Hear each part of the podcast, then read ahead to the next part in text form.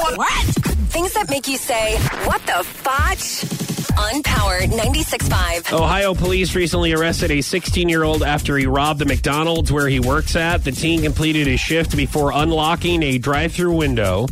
Uh, he then went to his car, changed clothes before opening the drive through window and stealing the cash drawer.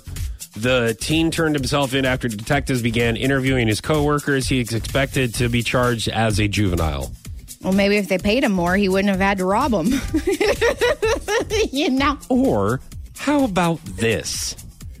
You work at that McDonald's, okay? You pretty much know how the other McDonald's function. Rob another one. Don't rob the one that you oh. work at. Do you know what I mean? Because everybody's going to know.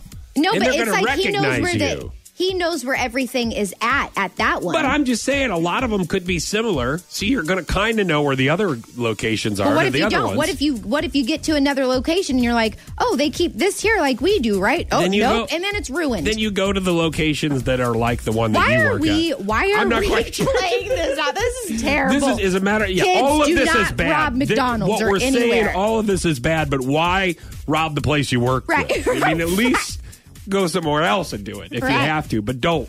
That's but what don't. I'm trying to say. Yes.